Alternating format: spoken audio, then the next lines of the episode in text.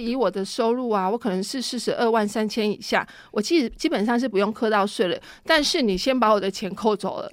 啊，你可能把我扣走了三万块钱。所以，呃，如果说我忘记了，是，就是说我忘记，其实我可能呃有这个税金，然后先被扣了。对。那如果我不去税务机关申请的话，我这个就没了。送政府，谢谢你。真的。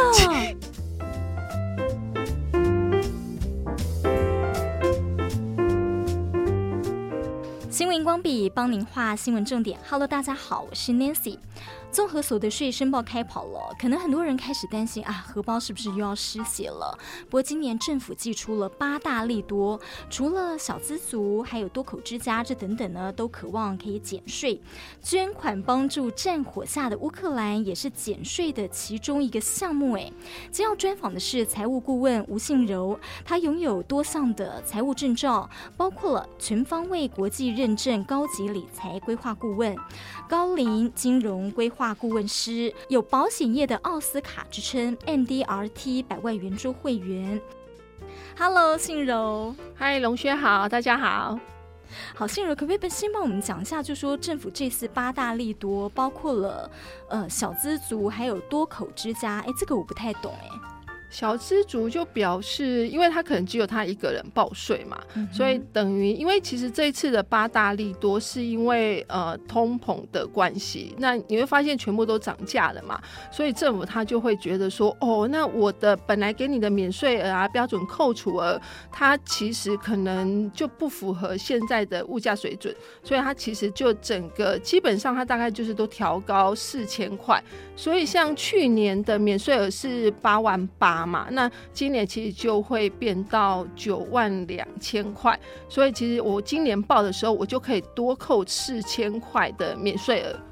对，那等于说，哎，因为我的减项变高了一点点，所以我的税金就会少一点点。Uh. 对，我可以再补充一下，因为他有讲到那个提高基本生活费，我我觉得可能民众可能会觉得说，哎，那什么叫基本生活费啊？那其实它就是呃，因为我们呃大家需要维持基本生活，然后我需我需要在呃可能台北市、新北市生活，那我可能要花食衣住行娱乐嘛，那呃政府的用意就是，哎，我在基本生活里面的费用。我其实是希望可以不要课税的，所以他因为他是要落实宪法所保障着生存权，所以其实基本生活费他会跟免税额标准扣除额，然后去做比较，然后来看谁比较多，然后去做课税的部分。所谓免税额，像今年提高，像你刚刚讲到，今年提高便是呃九千两百九万两千，就是去年是八万八，对，然后今年是九万二。是是说，我所有的这个呃，比方说，我一年呃赚多少，年薪是多少，然后扣除掉这个嘛，嗯、再去计算嘛。对对，我们所得税，我们先讲一下，就是我要课税的那个公式。那公式就是我每个月领的薪水啊，我薪水乘以十二个月嘛，就是我一年的所得，然后我一年的所得减掉免税额，然后再减掉标准扣除额。然后再减掉特别扣除额，那其实我就会多一个，我就会多诶、就会有一个所得净额嘛。那所得净额你就会去对应说，诶，我可能如果我的所得五十四万以下的，我就是课课五趴的税金。对，那如果我的所得落到诶可能六十万好了，六十万它的级距就会变成十二 percent。哦，这样子好清楚哦。是是，嗯，那呃，因为其实我们的很多听众啊，是二十八岁到四十岁之间。对对，那有一些呢，二十几岁他可能就是小资族。是对，那这次对小资族的利多是小资族的利多，因为他的免税额跟标准扣除额都增加了嘛，嗯，所以基本上他有可能，因为如果今天他的收入啊没有超过四十二万三千。嗯，对，基本上它基本可呃原则上应该是不会课到税金，因为它的免税额就九万二，然后标准扣除额十二万四千，然后薪租扣薪资所得特别扣除额二十万七千。诶诶，听众把这三个数字加起来，九万二加十二万四千加二十万七千，其实它就是等于四十二万三千哦。所以四十二，如果你的所得。呃，是在四十二万三千以下的，基本上你就不会缴到税金。嗯哼，哼，对，所以它其实因为你的呃免税额跟标准扣除额它的数字越大的时候，你的呃收入就比较不容易课到税啊。它的逻辑是这样。嗯嗯，好，所以呢，呃，我低于这个四十二万三千的话，我就不用缴税了。对，那为什么还讲到说退税呀？哦，因为其实我们会有一个呃扣缴税率，哎，大家有没有印象中，就是你的薪水啊？嗯如果你的薪水超过八万六千零一块，嗯哼，然后其实企业他会先帮你提拨五趴的税金，嗯哼，然后如果你的租金啊，租金基本上他也会先帮你提拨十趴，佣金也会十趴，还有啊，对，就是大家是不是钱存在银行？对，然后银行会有利息，嗯哼，然后利息其实它每年啊，它就会它会给你一个利息收据的扣缴凭单，然后上面会有一个扣缴税，就是他先帮你把税金扣起来。然后还有很多人，他其实现在，呃，有一些人他会买股票，那股票有股息，嗯，那股息其实他也会先帮你把十趴的扣缴税率先扣起来，那扣起来之后，它放在哪里？它其实就是先放在政府的一个一个 pool 里面，然后那个 pool 里面啊，因为我们要我们要课课税了嘛，那呃，基本上政府它。他收到的资料只有像薪资，薪资因为是呃企业，他一定要申报嘛，对，所以他其实他这个资料他是捞得到的，但是他对于你的其他扣缴的收入来源，他不见得会那么清楚，对，所以他就变成是你必须要跟政府讲说，诶，其实我被扣走这些税金，但是以我的收入啊，我可能是四十二万三千以下，我基基本上是不用扣到税了，但是你先把我的钱扣走了。啊你可能把我扣走了三万块钱，对，或甚至如果你的股票又多了一点点，你的股那个股票的那个扣缴率，因为有时候也有你，你应该也有听到有人可能呃扣缴了二三十万，那他退税可能就退二三十万，那其实他也不是政府送给你的钱，他其实是诶本来就是本来是我们的，但是因为政府怕民众可能要缴税的时候，我熊熊拿不出这么多钱。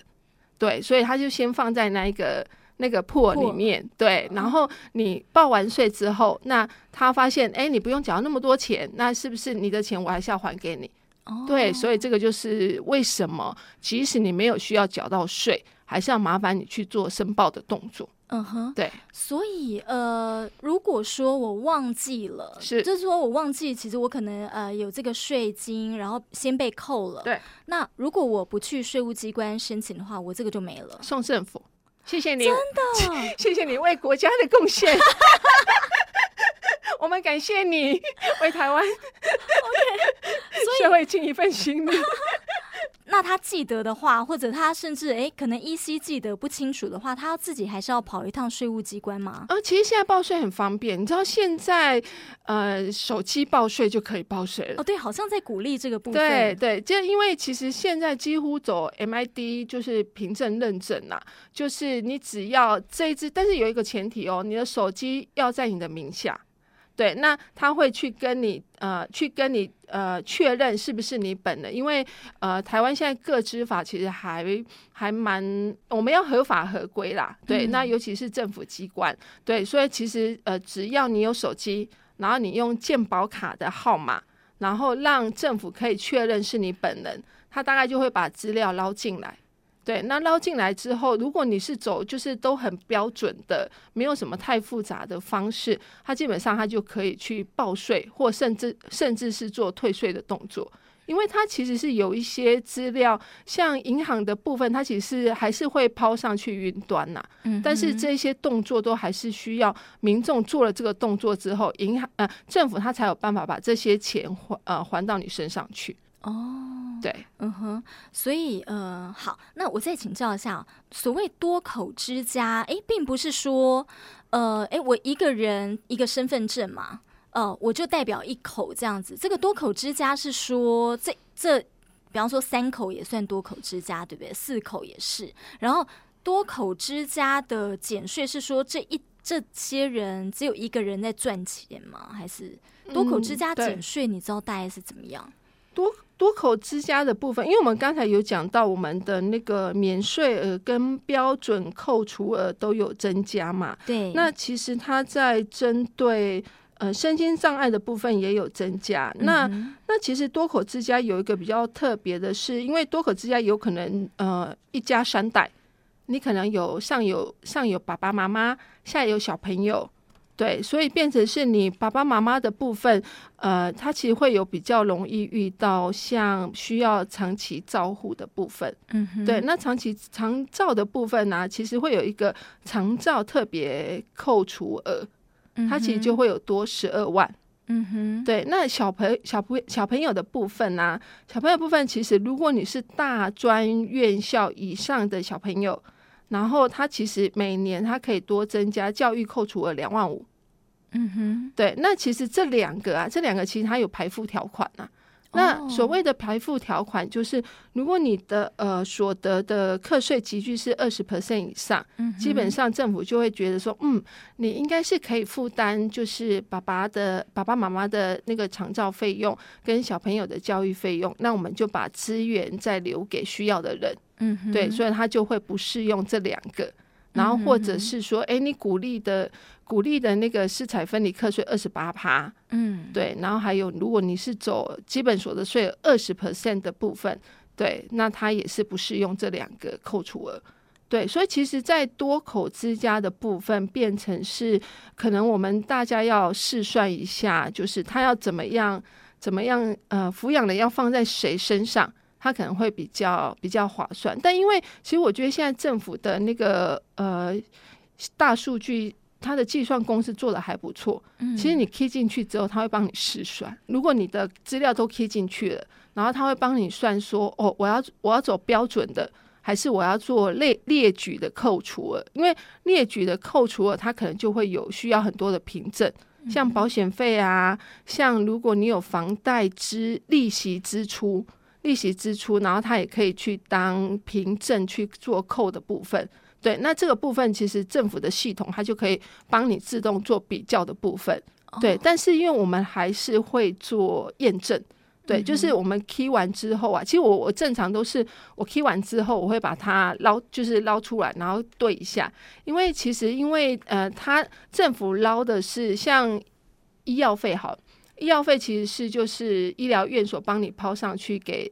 抛上去那个政府的系统里面，但是它有可能会不会有几笔是漏掉没有抛？对，有可能。对，所以我们就会去印出来，然后就大概的核对一下，然后甚至是捐赠。其实我觉得捐赠在所得税的议题里面，呃，其实我们还蛮鼓励大家用的，因为你的捐赠是就是你的善意嘛，然后可以去帮助别人。但是其实捐赠它就是放在列举扣除额里面，对你的捐赠它是其实是可以全部认列。那今年的那个报税八大利多啊，它其实有讲到那个，就是如果你是呃賑济乌克兰捐款。它是可以全额列报扣除额，所以我捐多少就全额减多少，这样。嗯、呃，对。但是它的，因为您的捐赠它是属于在呃扣呃列举列举扣除额里面，所以它要跟标准扣除额来比。就是其实报税就是一连串的比比乐，我比谁多哪个划算。天啊，这样逻辑脑袋也很清楚哎。如果真的真的真心想要好好来减税的话，嗯、呃，是是，可能就是其实我们就会抓去年你去年报税的逻辑概念嘛，对，然后再来看看说哦，我可能我可能要做哪一些规划，对，所以其实我之前最早之前没有基本生活费的时候，就会有爸爸妈妈讲说，诶，那那个小朋友的保险费，因为小朋友就是只要是。呃，直系亲属对，然后那个小朋友一个人有两万四的保险费列举扣除额，那因为他如果有又有保险费捐赠，然后利息支出，对，那他其实有时候就会大于标准扣除额，嗯，对，那这样就会比较划算。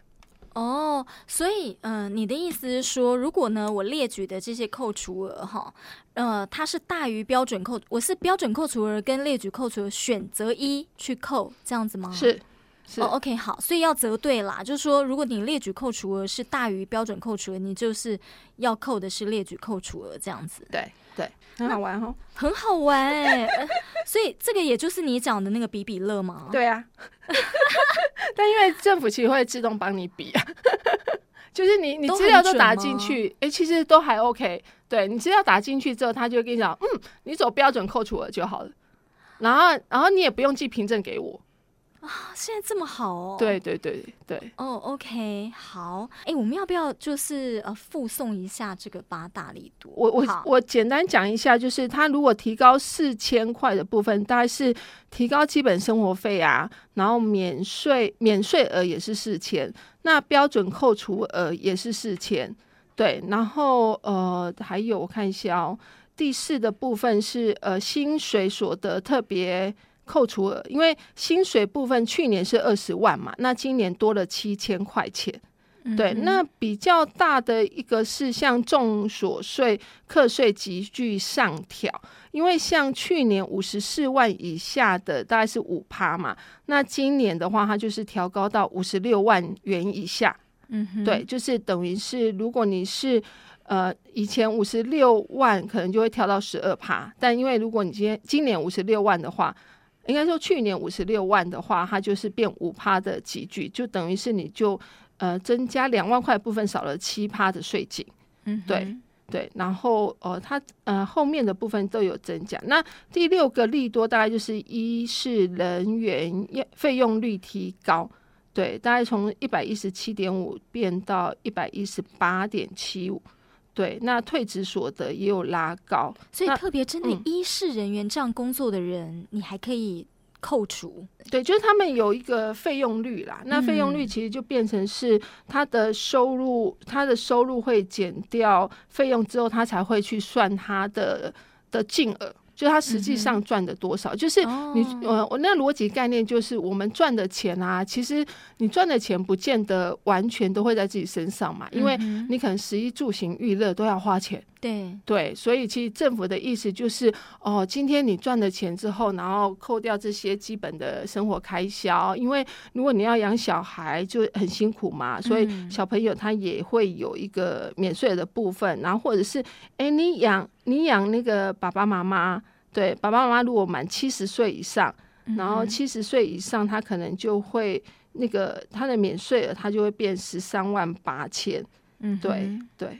对，所以他其实就是，呃，他的逻辑大概是这样子。哦，嗯嗯哼，好，那呃，再来是就是你刚讲的那个赈济乌克兰的捐款。对，因为其实捐款不见得只只有。呃，赈济乌克兰捐款可以用，像其实因为我们平常就有在捐款呐、啊，像慈济也是我的捐款对象之一啊，世界展望会啊，然后呃，喜憨的，就是其实我觉得只要你觉得，哎，这个这个慈善机构，你觉得他们做事的风，呃的的呃方式是你喜欢的，然后他可以帮助到。帮助到我们社会，那我我觉得就是可以拨一点钱，然后去让社会更好。因为他捐款收据，其实现在也也都很很方便啦，他也他也不用再列凭证，因为我后来呃，我只要自然人凭证或是手机一一一按下去，他其实捐款数据全部就都带出来。啊、哦，真的，对对对，然后我只是要对一下，说，哎，他有没有帮我漏掉哪个单位？因为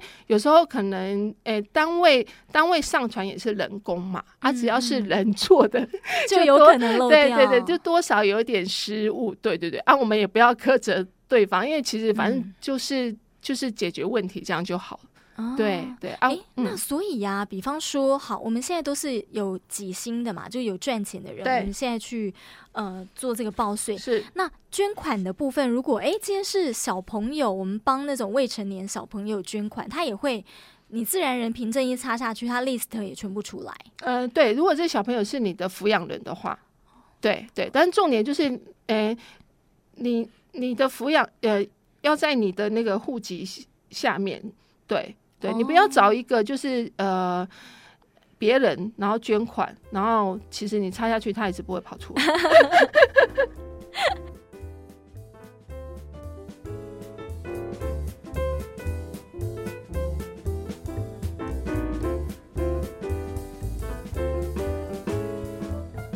刚刚说列举扣除了，还有那个房屋的租金部分。因为现在很多人在外面租房子嘛，嗯，所以他其实呃每年会有十二万的房屋租金支出可以申报抵税，对，所以但是单身跟夫妻都只有十二万啦，因为其实你只会住一个房间嘛，嗯哼，对你不会说我夫妻我就住住两间这样子，这样也怪怪的，嗯、对，所以它其实是有包含房屋租金的部分，但因为其实因为呃你报了费用，那就表示有人报收入嘛。嗯哼，对，所以那个收入方就是房东嘛，嗯、所以呃，有时候有时候你去租房子的时候啊，房东可能就会跟你讲说，哎，这个不能报税哦，对，因为他就要多缴了。对，他可能就是假，因为他因为现在有房子人，他可能不会只有一间，嗯，对他可能就会有很多间，那你每一间都报一万二，那其实其实政府他会依照。那个地区的那个租金行情来估算，你到底有多少诶房屋收入？嗯哼，对，你觉得有没有特别要叮咛大家的？叮咛的部分，因为我刚刚有提到保险费的部分呐、啊。那保险费除了商业保险，它是每个人两万四以外啊，其实健保。健保的列举它是没有金额限制的，因为我们会有劳健保，我们每个月都会被扣劳劳健保嘛。对对，那如果你的薪水再高一点，其实健保的投保薪资可以来到，嗯、呃，我记得好像到二十几万，对，蛮多的。对对对啊，因为如果你因为其实我们的劳退新制，呃，企业给我们的提拨那六趴，它其实是看健保的投保薪资去做提提拨。嗯哼，对，所以因为我们劳保有天花板嘛，就是劳保天花板是四万五千八。那如果你用劳保去提拨的话，其实呃，员工他以后的退休可能比较没有保障。嗯，对，那所以其实，在全民健保的部分，它其实它拉的比较高。那拉的比较高，就变成是呃，原呃民众他我们在缴税的呃缴健保费的时候，其实我可能金额就会缴比较高。嗯，对，所以你在报税的时候，你可以特别留意一下你你的那个被。呃，扣的税呃，健保费啊，它其实，在所得税里面，它是全额可以做认列的。然后，只有像呃商业保险、劳保、年金险，它其实它大概一个人就是最高认列是两万四。对，嗯、那如果因为我们刚才有讲到嘛，如果小资主，小资主当然就是只有一个人。但如果你是多口之家，对哦，就是如果你是呃爸爸妈妈，然后你的小孩就是直系亲属的部分。对，大概就是每一个人就会有两万四，所以他为什么说，哎，有时候多口之家比较划算？是因为你可能把它全部拉起来之后，算一算，你就会发现，嗯，还是会超过那个标准扣除额。嗯哼，对。然后还有，我再提醒一下，就是如果今天就是呃这一整年我有去呃去看医生，医药费的部分，医药费的部分其实它也可以全额去认列。对，但是。但是如果你已经有去跟保险公司做理赔的部分，它其实是要扣掉的，嗯，因为保险公司它已经把你付出去的钱，就是就是已经给你了，对，所以这在政府的观念里面，他会觉得哦，他其实拿来客就是你多花的钱，对，那就是有一些人就会说，哎，那我植牙，我做美容啊，做整形啊，嗯嗯，那个可不可以扣？那个可不可以扣？对啊，龙轩你说可不可以扣？我觉得应该不行。嗯，对，聪明，因为他那个是美容行为，嗯，整形行为，这并不是。那所以，呃，医药费你说可以全额，哎，对，全额去呃认扣。那这个东西也是他会先帮我们放在网络上嘛？就说我不用，还要单据，对对，他也会帮我们上传，但是就是还是要麻烦大家，还是要再检查一遍。嗯哼，对对，因为有一些它还是就只要是人工嘛，只要是人工，只要是人工就会有可能出错。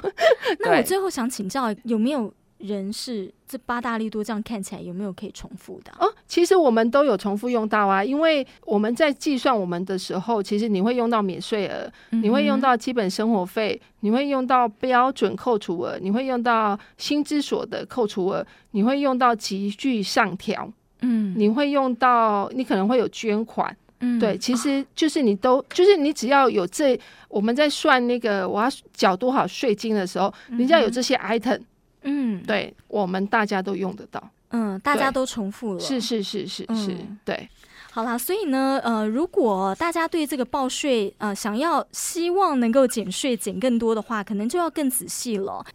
好，说到报税啊，大家就会想到荷包可能要失血嘛，所以就会想到啊，平常的这个财务管理也是蛮重要的。那下一集呢，还要跟信柔来聊聊哦，他呃是财务顾问，那其实呢，他还有很多的跟这个财务相关的证照。那呃，所以他很会理财。他从十七岁就开始做记账了，这么记账大概有。几十年了哦，二三十年，二三十年了，好可怕！我自己是觉得非常的佩服，因为他是呃天天记账，天天要做的功课哦。那到底要怎么样来记账呢？记账的好处，还有从记账开始，你要怎么样做你的财务规划哦，这个都是一个大学问。那呃，下一集我们就要还好好的跟信柔聊聊。谢谢信柔，谢谢大家，拜拜。